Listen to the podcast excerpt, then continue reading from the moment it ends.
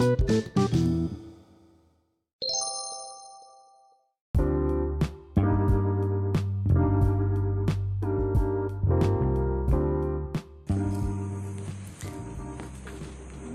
assalamualaikum warahmatullahi wabarakatuh. Eh, ini adalah podcast pertama aku di sini. Mudah-mudahan nanti bisa panjang ke depannya. Bahasannya macam-macam sih. Cuman, hmm, ini aku baru download aplikasinya. Kalau seru dilanjut, atau nanti apa ya pindah ke ke tempat lain gitu ya, ke platform yang lain. Nah, perkenalkan nama saya Rizky. Uh, latar belakangnya seorang pria apa ya bebas lah. Primen, primen untuk sekarang.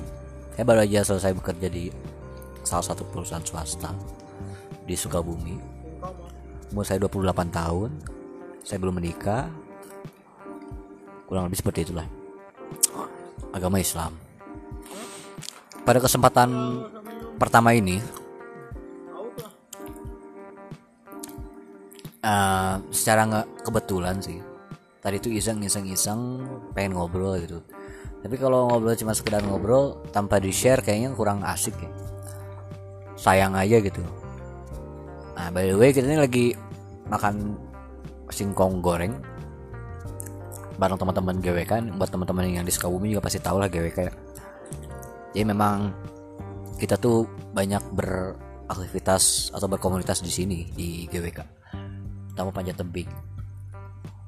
Lumayan enak main waktu itu sempat bikin juga pisang eh pisang singkong goreng tapi ini enak banget gitu. Jauh lebih enak.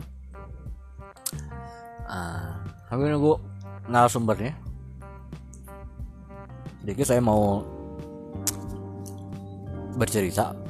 Jadi dulu tuh GWK khususnya di panjat tebingnya itu saya yang kelola gitu. Saya memetakan di mana lokasinya kayak gitu gitulah cuman semenjak tahun 2018 itu saya lupa manajemennya dialihkan. Dan saya sudah tidak memegang itu lagi. Eh irah ngobrol. Ya ini udah datang narasumber kita. Ada kenalin diri dulu. Kenalin diri dulu biar pada kenal yang dengerin Halo semuanya, nama saya Komarudin. Usman namanya Usman. Panggil Usman juga sih. Eh, umur saya sekitar 30-an plus plus sih. Eh, sehari-hari saya bekerja eh, sama apa ya?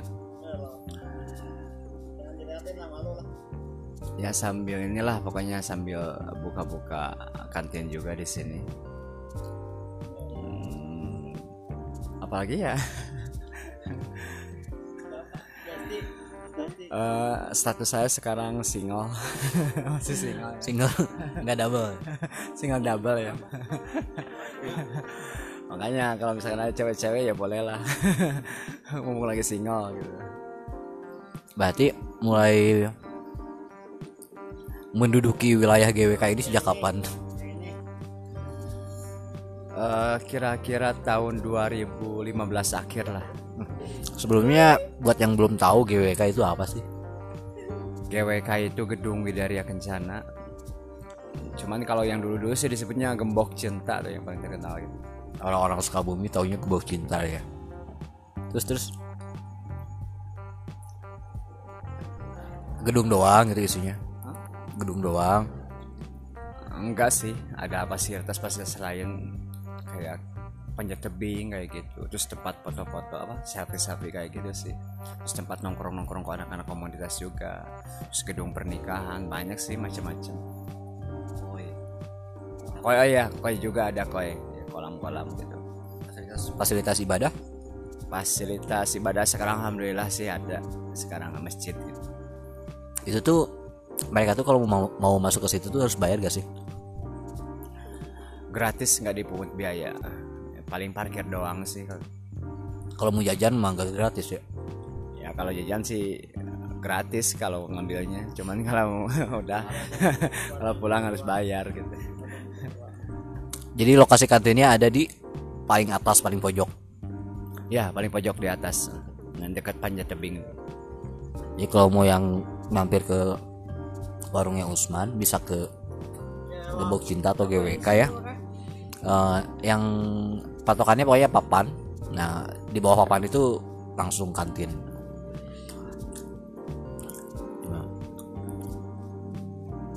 Sambil makan aja nggak apa-apa santai. Ini podcast bukan lagi wawancara jurnalis. Ngobrol-ngobrol aja puputan pengalaman hidup. Mungkin ini teman-teman yang lagi ngedengerin lagi lagi ngalamin hal yang sama gitu. Mereka itu kayak hilang arah butuh. Sebenarnya bukan menggurui sih jatuhnya lebih sharing gitu ya. Yang notabene kan mungkin kita udah pernah ngelakuin eh pernah mengalami hal itu. Teman-teman di sini lagi atau baru mengalami hal itu. Contohnya tentang pengkhianatan cinta lah. Atau permasalahan hidup yang lainnya gitu kan. Kita ambil contoh satu pembahasan aja biar mengalir soal cinta deh. Ini kan kayak hal yang klasik ya anak-anak ABG zaman sekarang tuh permasalahannya udah pasti gak jauh dari itu gitu kan. Di luar dari mereka harus PSBB di luar dari mereka sekolah uh, lewat online segala macam tapi tetap kayaknya ya didominasi oleh masalah percintaan. Nggak cuman ABG sih rata-rata di atas ABG pun punya apa ya, permasalahan yang sama. Nah dari kacamata Usman nih sebagai seseorang yang pernah dan bahkan apa ya sudah apa ya kasarnya sudah merasakan gitu pahit manisnya percintaan itu seperti apa? Ya kalau manisnya sih banyak sebenarnya. Cuman pahitnya juga ada sih. Kalau urusan cinta gimana ya? Soalnya gini ya kalau urusan cinta sempat gagal juga gitu jadi ya sebisa mungkin harus benar-benar tahu apa arti makna cinta itu. Enggak maksudnya gagal itu pernah menikah?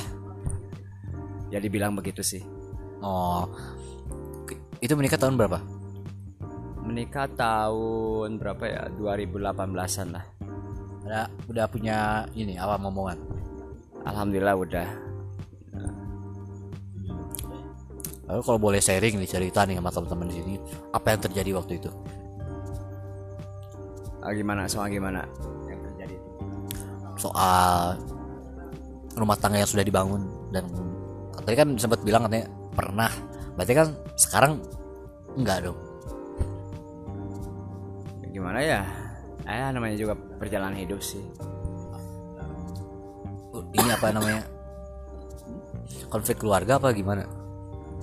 Ya dibilang begitu sih. Ada konflik juga sih Gak apa-apa nih ceritanya nih. Gak apa-apa sharing aja.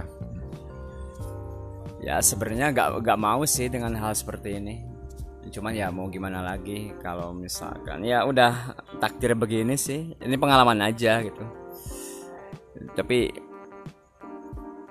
gimana ya? Jadi susah bilangnya.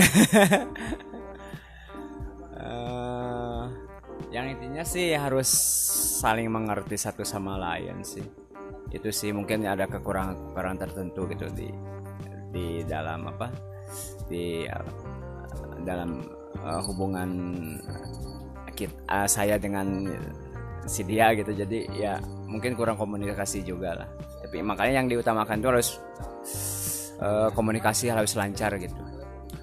Jadi poin pesannya yang paling penting itu adalah yang pertama komunikasi. Yang kedua adalah pengertian emangnya selama ini nggak pernah dikasih pengertian apa gimana gitu? Nggak apa-apa kita kan nggak kenal juga si perempuannya. Nggak apa-apa kita kisahkan nggak usah terlalu detail cuman semoga ini tuh mm, orang-orang tuh jadi paham gitu loh bisa ngambil pelajarannya. Itu sih yang utama itu sih saling mungkin uh, mungkin hmm, saya itu kurang perhatian mungkin gitu padahal gimana ya? Uh, padahal sih udah merasa perhatian cuman ya mungkin kurang maksimal lah gitu. Ini jadiin contoh aja gitu.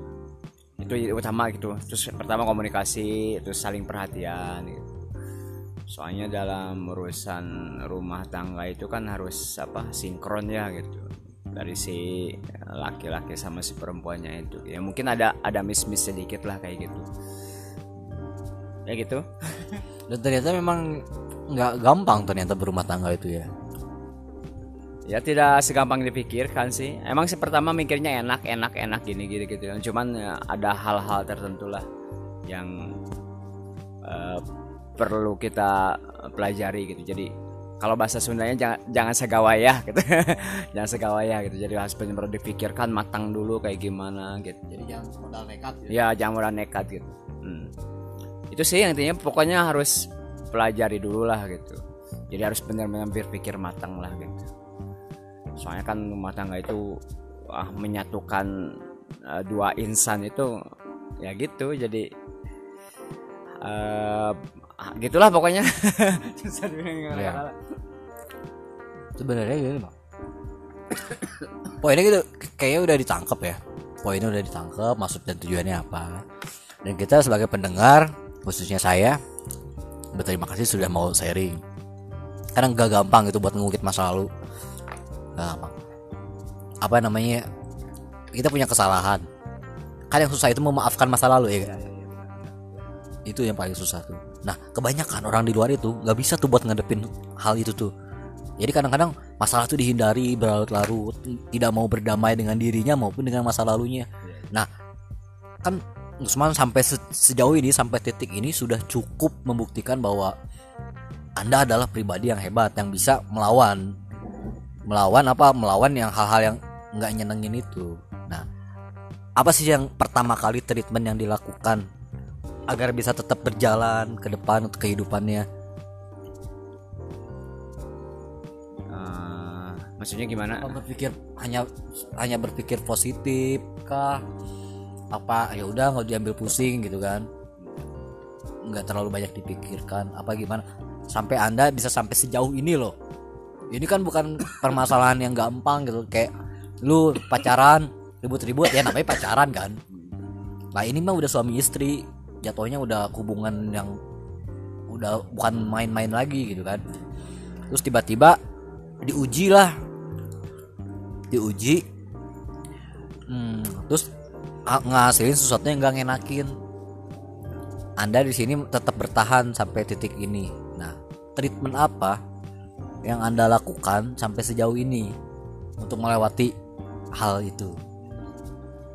Ya sebenarnya sih banyak sih pikiran-pikiran uh, banyak hal apa hal-hal yang apa ya yang membuat hati kita itu nggak segampang iya. langsung gimana ya?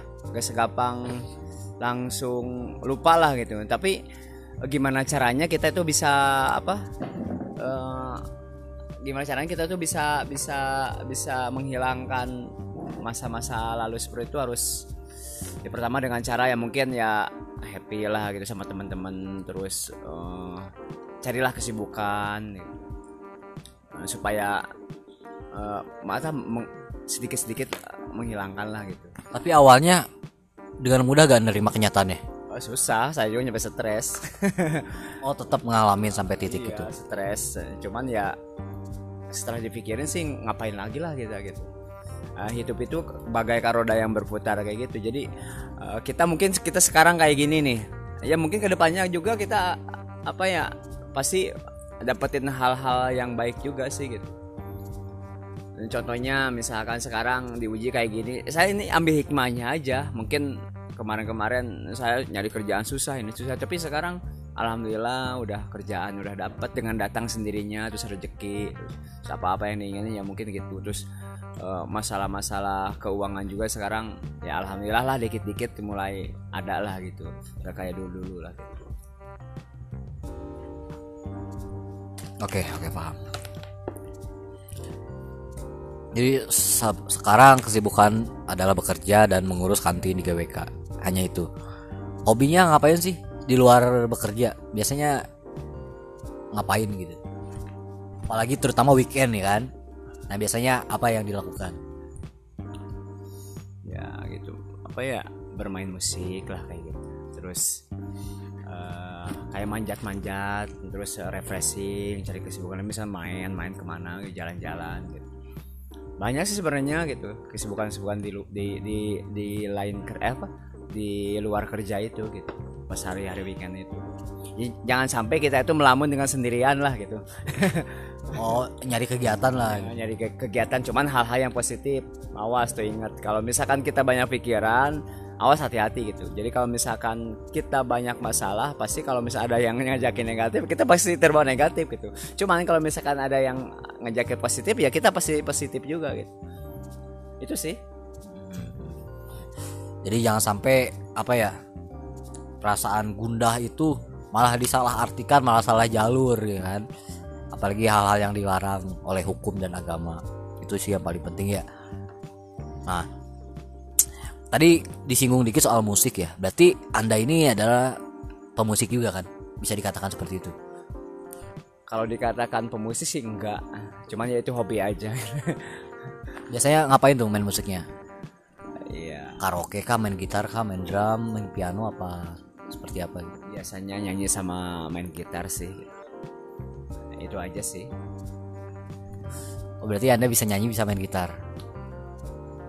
Kalau dibilang bisa sih ya bisa, cuman nggak terlalu gimana ya, eh, tidak terlalu ya bisa, cuman bisa aja sih bisa gitu, bisa aja sih. boleh dikit nggak apa-apa buat ngibur aja dikit biar yang denger tahu gitu suaranya bagus nggak apa-apa Enggak sih masih belajar lah. apa yang lagi booming ini deh Siskon ya? Iya. Jangan itu bahaya. Kalau siskon bahaya. ini aja deh yang romantis romantis enak nih kan podcast yang nyanyinya romantis gitu kan kayaknya cocok lah apa sih kayak yang sepertiga malam itu deh boleh deh karena saya pernah lihat anda itu nyanyi lagu itu kayaknya enak Eh, kayaknya harus pakai alat musik juga sih. Kalau misalnya kita langsung nyanyi, kita suka gimana gitu. Jadi kurang kurang greget. apa apa sedikit aja sedikit sedikit aja beberapa lirik aja lah Susah harus pakai alat musik juga. maksudnya tetap ada sisi malu-malunya juga ya Sebenarnya sih aku orang, ini orangnya pemalu, polos juga sih. Cuman ya tergantung di bawahnya. Kalau misalnya di bawah happy ya happy. Kalau misalkan emang sih keseharian itu aku tuh orangnya pemalu, po- polos banget lah gitu. Apalagi dideketin cewek sampai mendek-dek. oke. Makanya kalau misalnya disuruh kayak gini juga gemeteran nih gitu. nggak apa-apa padahal siapa tahu kan nih ya yang denger ini ada salah satu fans baru gitu kan dari cewek siapa gitu. penasaran. Ini kalau live kalau saya tanya mau dengerin suaranya pasti pada bilang mau mau mau. Udah ketebak soalnya. Yakin nih nggak mau dikit aja gitu. Ariel Ariel Noah aja nyanyi. Gak apa-apa sedikit aja lagu apa kayak gitu. Yang gampang Apa ya? Krispati gitu kan yang enak-enak lah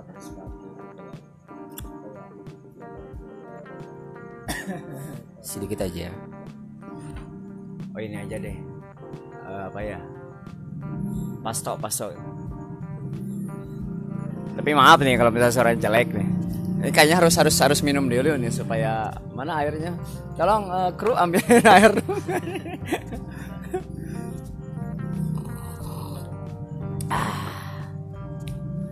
enak ya Enggak sih.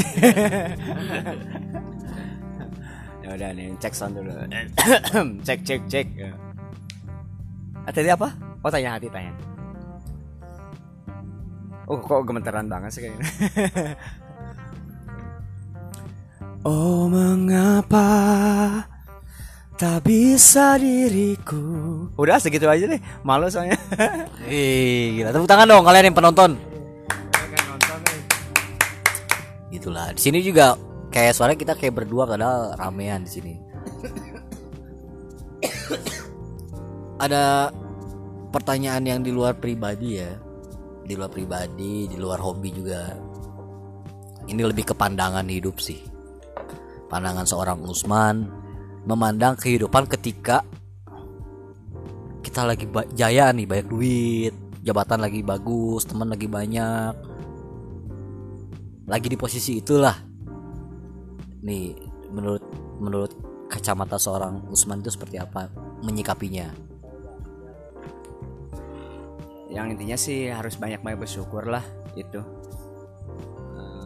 Eh, kita jangan terlalu sombong kayak gitu sih. Yang yang diinginkan ya seperti itu gitu. Tapi kan namanya juga manusia ya kadang kalau lagi di atas kadang kalau namanya juga manusia pasti ada hal-hal segi negatifnya gitu. Pasti ya ter apa harus menghindari hal-hal apa ya eh, kayak kesombongan terus eh, terus untuk apa gimana ya Eh, hal-hal yang di luar nalar lah. Kebanyakan kalau orang kita lagi banyak duit kayak gitu kita poya-poya terus kita sombong kepada orang lain terus eh, itu itu eh, hilangkanlah hal-hal seperti itulah gitu. Kita pokoknya intinya harus banyak banyak bersyukur lah gitu malahan kita harus banyak banyak sedekah gitu supaya menambah rezeki itu gitu supaya barokah sih. Itu sih eh, sedekah ya itu itu keren banget sih statement yang keren banget karena memang penting juga ya sedekah itu ya untuk membersihkan harta kita. Ya Eh, sama ini lagi apa namanya ini di dunia maya khususnya di Indonesia sedang rame isu tentang diadakannya pilkada di tengah-tengah pandemi COVID-19 nah sementara kayak orang mau pergi haji dilarang kayak orang mau ngadain apa dilarang konser musik dilarang sepak bola dilarang olahraga e-sport apa pun itu yang berhubungan dengan masa itu tuh dilarang. Tapi akhir-akhir ini tuh pemerintah tuh kayak membolehkan atau eh, istilahnya meng, apa ya namanya? Pemerintah itu menyelenggarakan pilkada di tengah-tengah pandemi tadi. Itu gimana tanggapannya?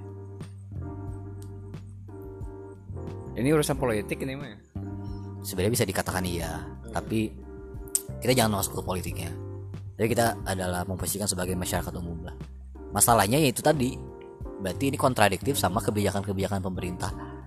Di luar pilkada itu dilarang kegiatan-kegiatan yang yang tadi disebutin. Tapi pilkada kekeh pengen diselenggarakan. Otomatis itu kan mengundang orang banyak untuk berkumpul juga dong. Ya nah tanggapannya gimana nih? Jujur, jujur aja nggak apa-apa. Maaf ya kepada pemerintah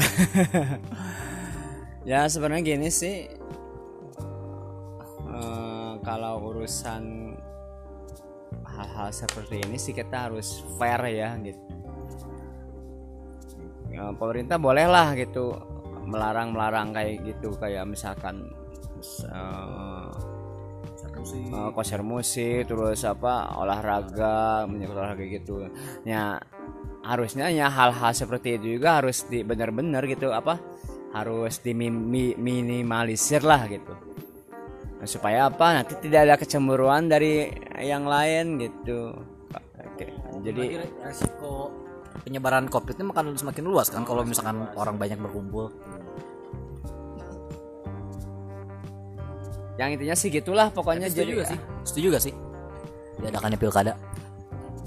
Eh, antara setuju dan tidak setuju sih. Sebenarnya emang sih ini hal yang apa ya emang harus cuman kan kalau misalkan ada apa ada di tengah pandemi ini kita harus eh, apa meminimalisir lah jangan nyampe kayak gitulah gitu. Em, apa sepak bola terus apa ini dilarang kok pilkada. Ya? tapi kan kita tuh harus tetap ngadain pilkada soalnya kan periode pemerintahan misalkan wali kota apa gubernur tuh udah habis dan harus ada penggantinya. Tetap harus ada orang tetap harus dipilih juga gimana tuh? Nah, tapi yang lain juga ya harus kan orang-orang juga butuh hiburan bukan? sama aja kan gitu. sama aja lah gitu. Kita harus fair lah pokoknya gitu. Kalau menurut pandangan kita sih. Nah, tapi maaf nih ya bukan Oke kata pemerintah diadain konser musik ya. Diadain sepak bola. Tiba-tiba meledak angka orang yang positif covid kan tetap ada risikonya makanya pemerintah juga punya alasan kenapa eh, kegiatan yang mengundang masa yang banyak itu dilarang. Nah posisinya gimana tuh? Posisinya? Hah? anda tadi bilang kalau misalkan pilkada diadain ya udah yang lain juga diadain. Tapi kan gimana ya? Jadi liar eh. jadi liar sih tapi itu pilkada juga kan sama. Ya pilkada juga kan sama gitu. Itu benar-benar apa eh, apa orang-orang berkumpul tempat tempat orang-orang berkumpul juga gitu. Sebanyak banyak orang yang berkumpul terus gitu. Masa kita apa nanti pas pencoblosan gitu masing-masing di rumah masing-masing itu kan nggak mungkin juga sih. Eh, tentang kecurangan-kecurangan kayak gitu masa gak yang intinya kita harus fair lah gitu. Harus fair lah gitu. Saya sebagai apa sebagai rakyat kecil juga kan butuh hiburan juga sih makanya job-job saya juga yang menghilang. Oke jadi itu. Ada ngobrol-ngobrol bareng Usman. Seorang ya rakyat rakyat biasa lah ya. Aktivis juga aktivis apa ya? Aktivis untuk dirinya sendiri kali ya. Tapi kita siapa pun orangnya tetap kita tuh bisa banyak belajar dari kisah hidupnya dari cara pandangnya dia sekian podcast dari saya. Sampai jumpa di podcast episode kedua nanti. Terima kasih banyak. Terima kasih banyak Usman. Semoga hidupnya menyenangkan. Amin. Ada pesan terakhir gak? Eh, pesan terakhir. Pesan-pesan lah sebelum ditutup. Ya pesan-pesannya nikmatilah hidup. Perbanyaklah ibadah. Perbanyaklah sedekah. Terus kalau misalkan punya apa punya masalah ya kita harus terimalah gitu. Jangan langsung kita memponis permasalahan ini eh, apa gimana ya jadi ya pertama kita harus terima terima apa adanya gitu. Tapi di balik itu kita harus berdoa juga supaya hidup kita menjadi lebih baik gitu. Ya pengennya semua orang kayak gitu. Nah cuman ya ya mungkin eh, mungkin pengalaman saya itu ya agak sedikit pahit lah. Cuman ya kalau dipikirin ya gimana lagi gitu. Ya kita ambil hikmahnya aja lah gitu. Itu sih terus banyak-banyak bersyukur lah itu saya utamanya itu. Udah gitu aja sih. Oke terima kasih Usman. Sampai jumpa di episode kedua